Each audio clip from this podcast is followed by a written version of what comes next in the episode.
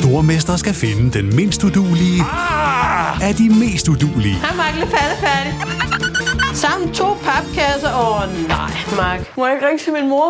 Stormester. En chance til. Det er ikke på nogen måde behageligt. Nej! Stream nu på TV 2 Play. Ryan Reynolds here from Mint Mobile. With the price of just about everything going up during inflation, we thought we'd bring our prices down. So to help us, we brought in a reverse auctioneer, which is apparently a thing. Mint Mobile Unlimited Premium Wireless. How about to get 30, 30, how to get 30, how to get 20, 20, 20, how to get 20, 20, how to get 15, 15, 15, 15, just $15 a month? Sold! Give it a try at mintmobile.com/switch. $45 up front for 3 months plus taxes and fees. Promo rate for new customers for limited time. Unlimited more than 40 gigabytes per month. Slows full terms at mintmobile.com. I'm Sandra, and I'm just the professional your small business was looking for. But you didn't hire me, because you didn't use LinkedIn Jobs. LinkedIn has professionals you can't find anywhere else, including those who aren't actively looking for a new job, but might be open to the perfect role, like me. In a given month, over 70% of LinkedIn users don't visit other leading job sites. So if you're not looking on LinkedIn, you'll miss out on great candidates, like Sandra. Start hiring professionals like a professional. Post your free job on linkedin.com/people today. What up? Sidney Lee her. Jeg har Danmarks Akkorden, jeg er medvært i flest tv-shows, og jeg elsker det. Det er 2009. Jeg er på toppen. Hele Danmarks øjne er på mig. Så jeg vil godt kalde mig en drengerøv, en legebarn. Det siger min mor, som siger, grow up. Men jeg er bare mig selv. Gør, hvad jeg kan lide. De ting, som jeg lavede, da jeg var 10-12 år, det interesserede mig stadig for. Jeg er på den røde løber, fester, score damer. Her det sidste stykke tid, der har jeg fået 600 breve på Facebook. Folk, der er på dates, folk, der sparer sex, og folk, der vil mødes med mig. Og selvom det nogle gange er for hårdt at være så meget på, så er det min vej. Jeg gider aldrig blive den der type, hvor man bare slår sig ned. Lidt free. Det står der også i nakken på mig med tatovering. Det her er tredje del af min historie. Hvor livet er vildest, og min fame piker. Men også hvor der sker nogle ting, der kommer upopulære i tv-branchen. Og husk lige, stemmen her er AI og Artificial Intelligence. Jeg vil godt bede om at tage oprigtigt godt imod hr. Sidney Lee. I den her periode vil alle være fat i mig. Også DR, hvor jeg lander i Anders Lund Massens primetime talkshow. Og her sker der noget crazy, da jeg møder bossen Lars Løkke backstage. Ja, der var du. Nå. Yes. Jeg har jo hængt ud med statsministeren bag. Ja, som man siger. Ja. Gode marker med halvpart kærgården i håret og knastøj i siden. Dagen efter stikker der af på grund af et foto, vi får taget sammen. Og min lillebror Troels freaker helt ud. Jeg sad og så TV2 News, hvor de så skulle sende Lars Løkke Rasmussens pressemøde.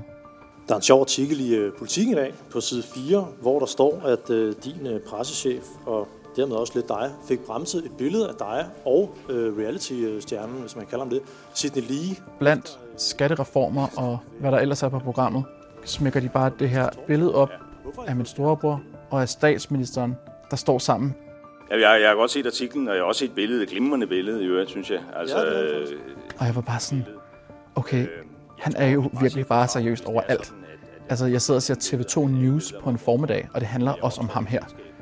Jeg har jo historisk ladet mig fotografere i langt farligere situationer end sammen med Sidney Lee.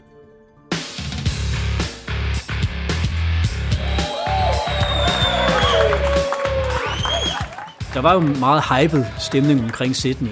Mads her er fotograf på Singelev, og nu skal han også spille mit nye show. Så fik han jo sit eget program, Rock and Roll Camping, som der var tårnhøje forventninger til. Damer og herrer, jeg lavede mange tv-shows, jeg lavede 17. Vi ser campingvognen. Ja. Yes, sir. Yeah. Jeg er i centrum og skal rundt på en tur i landet med campingvogn. Sammen med mine partyvenner Kasper og Dennis. Sidney, han var enormt stolt. Og det var måske også ligesom at rykke et trin op af stigen i kendisfaktor, at man får sit eget, i stedet for at være en del af det, som han var i singleliv. Så han synes, det var mega fedt, at han fik sit eget program. Godt nok med 2 andre drenge, men altså, at det ligesom var ham, der var stjernen. Fantastisk. Ingen af os vidste helt, hvad vi skulle. Men vi tænkte, altså lige meget hvad vi lavede sammen, så ville det være sjovt. Dennis og jeg er totalt klar. Med opmærksomhed og gratis oplevelser og camping med ens bedste venner. Hvad skulle der gå galt? Vi sprang bare lige ud i det. Hvad så? Var den sidste ramsion, eller hvad? Nej, selvfølgelig ikke. Der opstår det i allerførste program af Rock and Roll Camping, at der dukker han ikke op. Så lad os køre hjem og se, hvad fanden om han er hjemme i det hele taget. Skal vi hente ham der, det skal vi vel. Det bliver vi vel næsten nødt til. Og jeg tror, mange tror, at det er iscenesat, at han ikke skal dukke op. Det er fucking irriterende, at han skal gøre det her hver eneste fucking gang, altså. Det var faktisk rigtigt nok, at han ikke kom, og tidsplanen ryger fuldstændig. Lad os køre hjem og få vækket den idiot. Når han på tv brænder de andre af, og de ikke kan få fat i ham, og de skal afsted med den der campingvogn, men hans telefon er slukket, og de må tage hjem til ham for at vække ham. Det viser jo også bare, hvem Sidney er. Der har du fucking dårlige undskyldninger, mand. Sorry. Har du pakket? Ja. Har du pakket? Nej. Ikke pakket en skid, mand. Var det så, det gik en idé at komme op hurtigt og få slukket dem der smøg der og komme op og gøre det, mand? Det er paradoksalt, at det program, han har glædet sig til at lave selv, at han ikke dukker op til det, men planlagt var det i hvert fald ikke. Jeg tror, Sidneys forventninger til Rock and Roll Camping var anderledes, for han troede bare, vi skulle ud og fest og score damer. Rock and Roll Camping, det var meget intensivt i mange dage i streg. Singleliv var vi typisk i optagelse hen over en weekend, en fredag, lørdag, eller en dag ad gangen. Og her var det så de der 3-24 dage i streg. Og han blev jo presset, og det kunne han ikke tåle. Jamen, altså, det er alt det, Sidney ikke er blevet udsat for. Altså. Sådan, det skal gå stærkt. Du skal nå det her på en time. Sådan der, yes, kom. En del af showet er, at vi skal lave alle mulige fucked up ting. For eksempel rense lokummer på en campingplads. Sidney, skål! Sidney! Du skal kigge efter, om der mangler toiletpapir. Jeg har taget en beslutning. Jeg vasker ikke lokummer. Det kan være, det er dig, der sidder herinde og mangler toiletpapir lige pludselig. Jamen, jeg er kold. Jeg gider ikke. Prøv her. Finder lige nøglen til dig. Jamen, ikke nej. Jeg forstår det ikke. Jeg ser ikke noget med de lokummer at gøre. Det er ikke ulækker. Kom nu. Jeg gør det selv. Det store arbejde, som det også kræver, og rigtig, rigtig mange timers optagelser, hvor du skal være på hele tiden, det vil han helst være foruden, for det bliver langtrukken og kedeligt. Altså, jeg håber seriøst, han kan holde den der karriere kørende, fordi eller der synger, så er han færdig. Og så er han fandme fucked, medmindre hans forældre vil blive ved med at tage sig af ham. Det krævede rigtig meget at være afsted i lidt over 3 uger, og lave programmer hver eneste dag, og være social. Han havde brug for at være selv. Han var også introvert på en måde. Altså, han ville godt bare sidde i sin sofa og spille computer, og det kunne han ikke. Han havde brug for at trække stikket tit og ofte. Og det var måske også derfor, han blev doven og havde brug for at ligge ude i sin campingvogn. Hvad er det? Jeg har da ikke gjort det, mand. Kan skide på et lokum, kan jeg også rense det. Hvorfor kunne du ikke lige hjælpe? Jeg gad ikke. Men du synes, det er cool, det der? Kasper, ikke. Please. Der var ikke noget. Han havde ikke brug for mange kræfter på kedelige ting, og på ansvar, og på konsekvenser, og på alle kedelige hverdags voksen ting. Det ser ham ikke noget. Det kan du ikke undgå at komme ud for som et voksent menneske. Men han holdt ekstremt godt fast i at være den evige teenager på en eller anden måde. Altså, Sidney ønskede ikke at blive voksen, så han var lidt en Peter Pan-figur. Han ville blive i det der eventyrrige, som alle spillemaskiner og alt det var. Jeg tror, det er sådan relativt tidligt i mit liv stod klart for mig, at han ligesom havde nået en alder, som lidt blev hængende. Sidney, kan du høre mig? Journalisten Maria fortsætter sin research til bogen om mit liv. Nogle gange er jeg stadig på optagelse, så fanger hun mig på telefonen. Men er det ikke også lidt barnligt, at du ligesom ikke tager ansvar for tingene, men andre må indrømme? Jeg tror bare, jeg er ligeglad. Altså, jeg vil hellere prioritere at gå ud og fest, eller sidde og se Blu-ray hele natten, eller hvad jeg nu laver, ikke? Ja. Altså, jeg gider bare ikke stå, fordi jeg er for doven. Sidney har jo sagt i nogle interviewer, at han har følt sig anderledes end familien. Han har jo tænkt, mine forældre ville gerne have, at man havde en videregående uddannelse. Mine forældre ville gerne have, at man havde et borgerligt job. Mine forældre ville gerne have, at man tjente en stabil løn. Og så havde han jo nogle søskende, som gik den lige vej.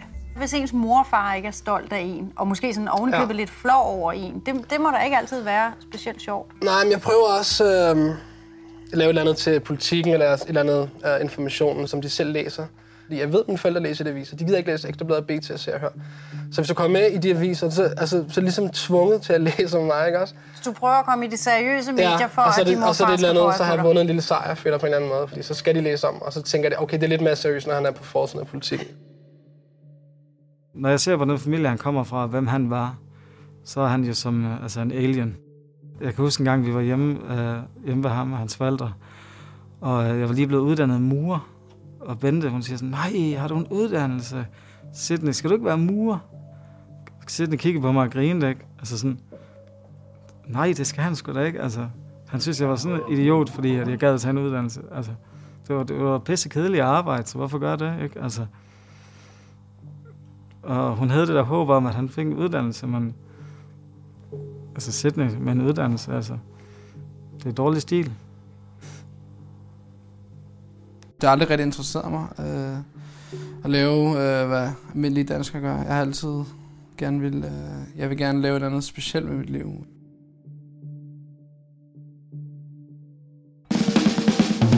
Sidneys livsstil, den var ekstrem. Sidney levede det liv, han gerne ville. Han levede rock and roll. Det var jo den livsstil, som alle hans helte i film og wrestlingmiljøet levede. Han levede jo et hårdt liv, fordi det er hårdt at feste så meget og ikke tænke på sundhed og sådan. Også fordi det var festen også til hverdag, ikke? Og der var alkohol og stoffer overalt. Jeg gør byen 6 gange om ugen jo. Så jeg skal drikke 2 flasker for overhovedet at kunne mærke noget efterhånden. Jeg er blevet mega alkoholiker. Raging alcoholic. Siden jeg var 20 år, der mærkede jeg sådan en tomhed, der kom. Så fandt jeg hurtigt ud af, at man kunne drikke det væk og tage stoffer for ligesom at slippe væk fra det. Jeg fatter ikke, hvad det var, for jeg har altid haft en god barndom, men den har bare altid været der. Indtil man får noget at drikke, så hjælper den med at gå væk. Folk siger tit, hvorfor går du ikke til en psykolog eller sådan noget, men det ved jeg ikke. Jeg har bare vendet mig til det. Det er bare en del af min hverdag. Altså, jeg var fuldt lige nødt til at overhovedet. Jeg har ingen idé om, hvor jeg er henne. Det...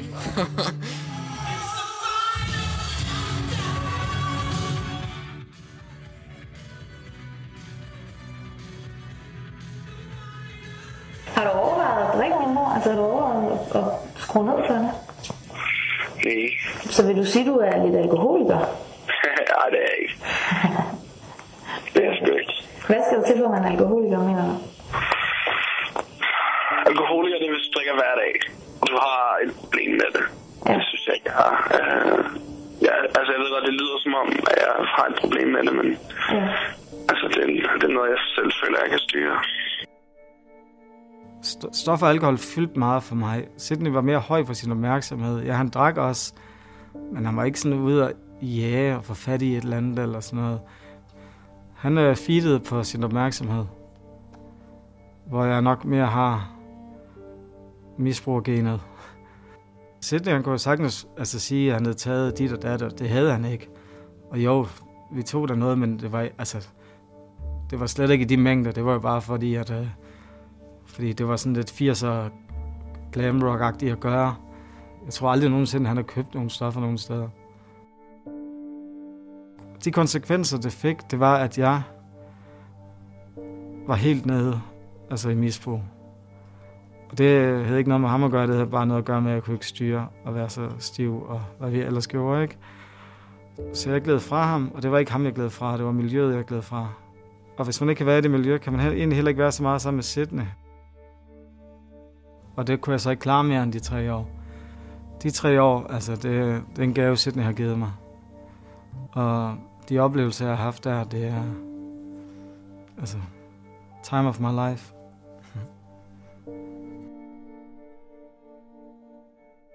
Jeg ser mig ikke tilbage. Jeg tænker ikke frem i tiden. Jeg lever i nuet, og jeg vil bare have det grineren. Sidneys lyst til at lave tv, det skulle være kort, kontant og sjovt. Altså alt, hvor der krævede mere af ham i længere tid, det kunne han ikke. Altså det var derfor, det hele stoppede jeg faktisk med det der Divaer i junglen, ikke?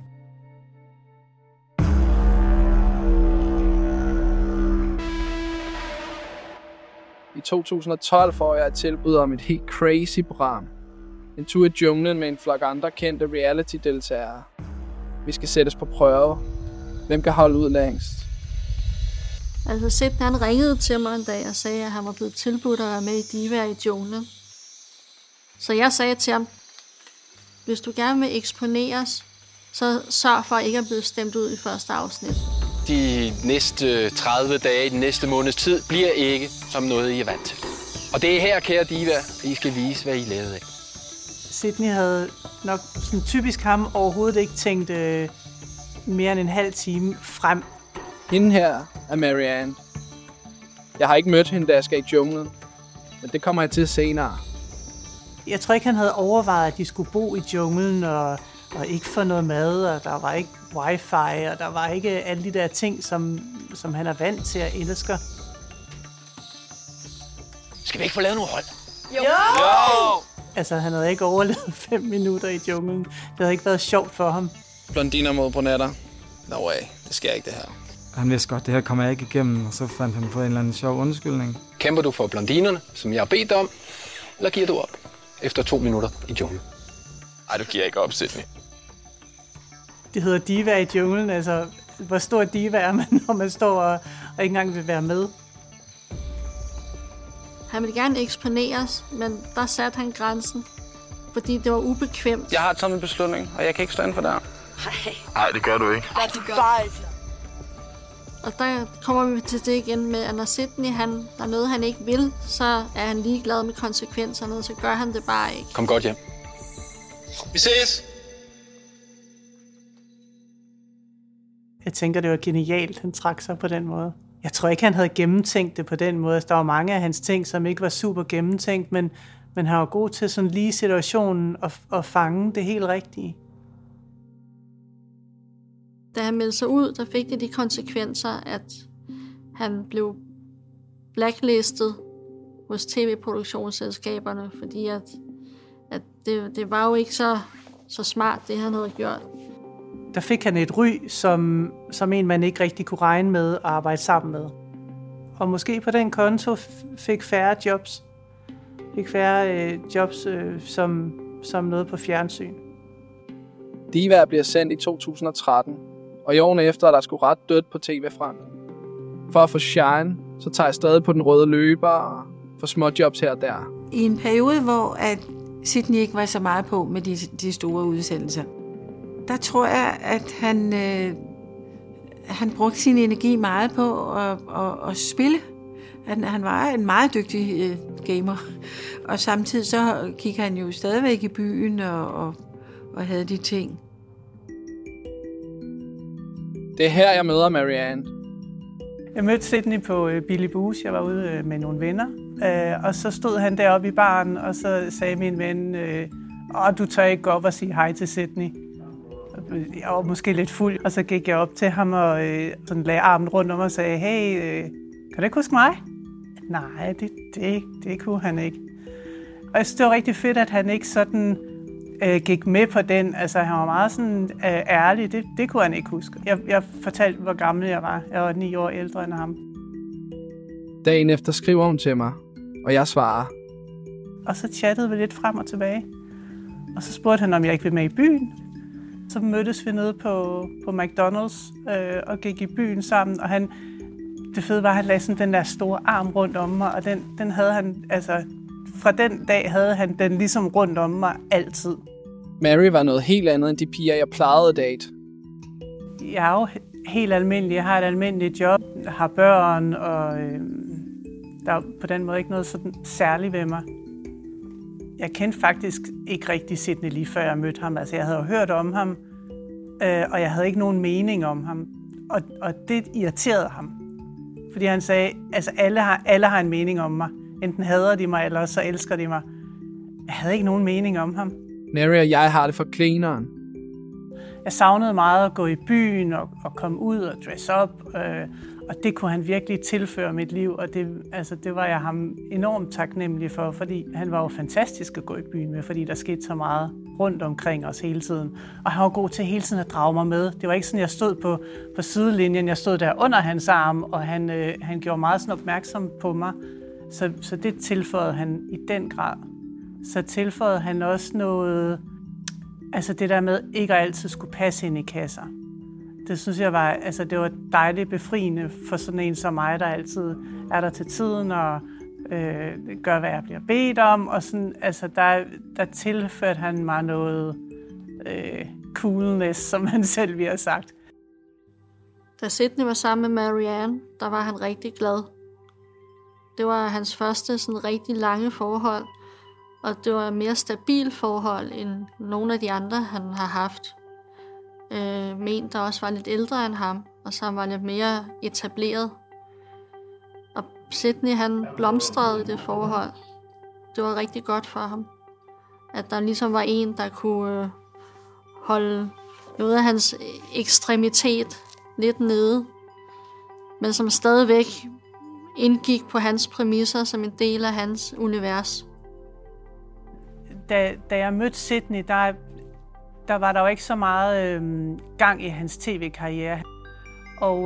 Og derfor så var der måske også mere plads til at have en kæreste og have et forhold. Altså vi var meget på rød løber og var meget ude til sådan nogle forskellige ting. Men altså en del af forholdet var jo også bare helt almindelig, hvor vi lavede mad sammen og gik i Rema eller et eller andet. Og tit så glemte jeg faktisk, at han var kendt. Altså var det først, når man sådan kom ned i... Altså der, hvor vi købte ind, så var det først, da jeg kom i tanke, når jeg gik aften med i byen. Fordi der blev så mærkeligt omkring os. Alle de sådan snakkede eller kiggede væk, og man fik sådan en anden behandling, end hvis det var mig, der bare gik ned og købte ind. Jeg bor i min forældres lejlighed i København K. Her har jeg mit gamle værelse. Mit space. Sidney har boet hjemme i store perioder af sit voksenliv, selvom han også har haft forskellige lejligheder. Nu havde vi også en meget stor lejlighed, så det kunne gøres uden at det var trangt. Men jeg tror, han elskede det indre af København. Det betød rigtig meget for ham at være i, hvor vi boede. Det overraskede mig også, at han boede hjemme hos sine forældre, men det passede egentlig meget godt, og det var hyggeligt.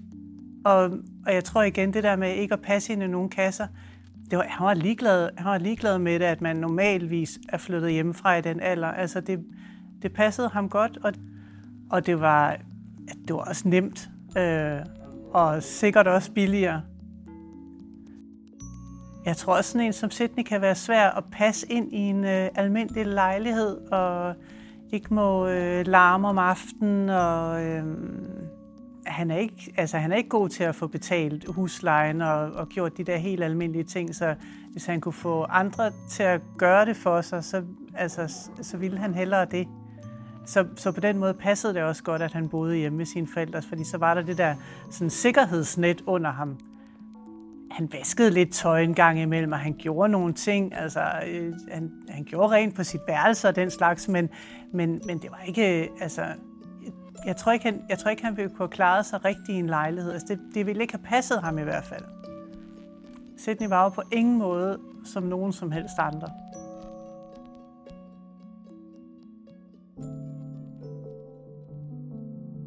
En almindelig dag, når Sidney og jeg var derhjemme, så kom han ind i stuen, og så snakkede vi bare, og vi snakkede om alt muligt. Og så lige pludselig så havde han fået nok, så rejste han og gik ind og spillede sikkert spil. Det var ligesom at gå ind i sådan en boble med ham, når man kom ind på hans værelse. Så var det bare hygge og leg og sjov. Alt var 80'er og 90'er, det var det eneste, der var tilladt derinde. Jeg skulle helst være bobbet op i håret, så jeg så 80-agtig ud som muligt. Det elskede han.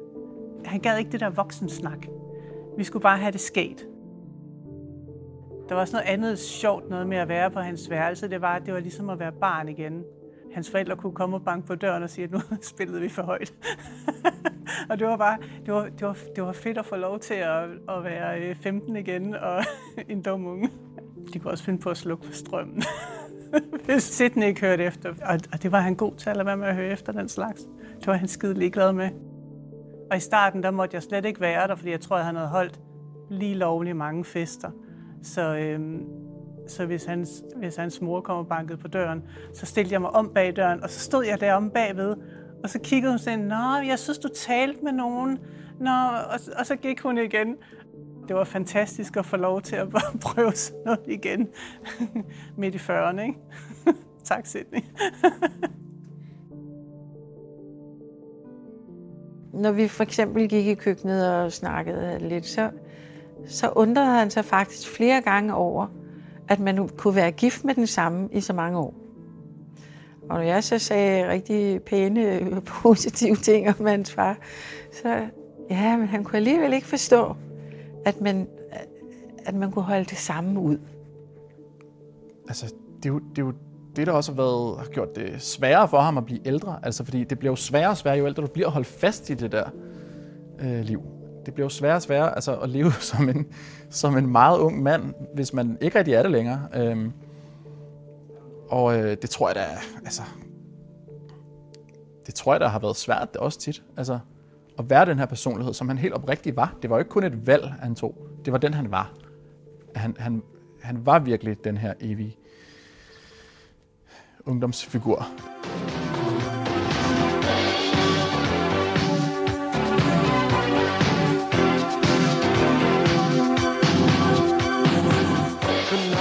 Et af Sidneys meget særlige karaktertræk var, at han ville gerne bestemme.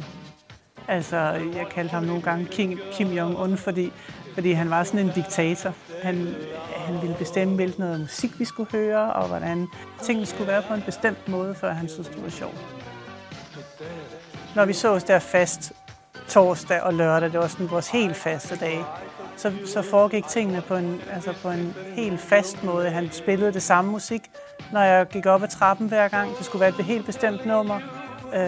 Og hele aftenen foregik med faste ting.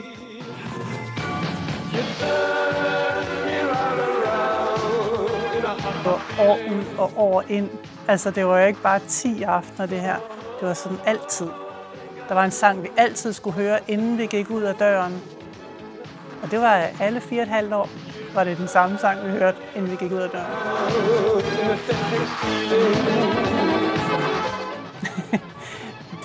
Det var sådan et lokal tv. Det var et lille bitte klip fra 80'erne med en, der står og synger. Der er ingen, der har set det, udover mig og Sidney, jeg er sikker på. Det er så underligt. Legendarisk klip. Det Pitchmort møder fynske tv-bænker. Du skal bare google Disco-stan. Odense Lokal-TV 1985. Den var varm, hva'? Han elskede underlige ting. Mary kommer tæt ind på mig. Meget tæt. Jeg tror, en side, som andre mennesker ikke sådan har mødt, det er hans sådan følsomme side. Han var faktisk meget følsom og kunne blive sådan ked af det. Han havde noget med, når solen gik ned, sådan den der overgang fra dag til nat, så kunne han godt blive sådan lidt tristagtig og sådan lidt stille. Og Sidney var ellers ikke sådan en, der sådan var stille. Men det var ikke noget, han sådan havde snakket så meget om. Han kunne bare mærke, at det var den der overgang fra dag til nat, den var sådan trist på en eller anden måde. Jeg ved ikke hvorfor. Det var bare sådan, han var. Det der med at være så anderledes og leve så anderledes et liv, kunne han godt være trist over og have lyst til, at det var på en anden måde. Men det var i meget sådan korte bidder, han lige havde sådan en tristhed eller følte sig ensom. Det gik som regel rigtig hurtigt over. Og han satte bare rigtig meget pris på, at han kunne sidde og game så meget, som han gjorde. Gå ud og være kendt. Få taget billeder med folk. Altså han elskede det der med, at hvis han bare lige skulle have lidt attention, så var det bare ned på gaden eller ud i byen om aftenen, så fik han alt det der kontakt med andre mennesker, han gerne ville have. Men han kunne også sige sådan nogle ting som, jeg har kun dig og min mor at tale med. Og så har jeg lige været oppe i Irma, og der snakkede jeg også lidt med hende i kassen. Men ellers har jeg ikke talt med nogen, og det kunne han godt være sådan lidt trist over. Altså Sidney havde ikke så mange sådan tætte venner. Altså det var meget få venner, han havde. Han havde en del, han sådan skrev med og sendte sjove memes til. Men nogen, han sådan kunne tale om, hvordan han havde det. Og, altså sådan helt inderst inde. Dem havde han ikke rigtig nogen af. Altså jeg tror inderst inde, han ikke havde lyst til, at der var nogen, der sådan kendte ham. Fordi det var jo bare almindelig Sidney. Jeg synes, det var trist, når han selv syntes, det var et problem, at der ikke var så mange mennesker omkring ham. Og at han på den ene side godt kunne tænke sig det, men overhovedet ikke kunne holde andre mennesker ud. Han kunne ikke holde ud at have nogen så tæt på. Men det var også svært at ligesom gøre noget ved, fordi han havde ikke lyst til det. Det var igen de der to mærkelige poler med ham. På den ene side en masse fans, og så også en lyst til at have nogle flere mennesker tæt på sig, men han kunne ikke.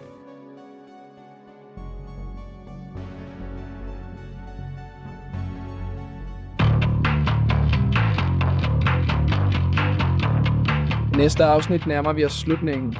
Det der med at være lukket ned af politikere og sådan noget, det var ikke ham. Han var jo meget frihedssøgende sjæl, ikke? Coronaen slår mig helt ud. Og corona blev en af de ting, som han blev sådan helt vildt optaget af, og det var det eneste, han ville tale om. Det var det eneste, han sad og googlede. Han blev besat af corona, og det var ikke særlig sjovt. Tingene fungerer ikke for mig længere. I den sidste tid, der havde han lidt dyk, hvor det var lidt svært at være Sidney.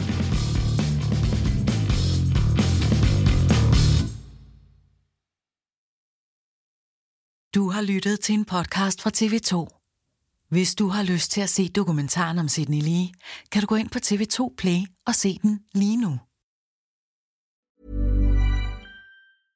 Hey, it's Paige DeSorbo from Giggly Squad. High quality fashion without the price tag. Say hello to Quince.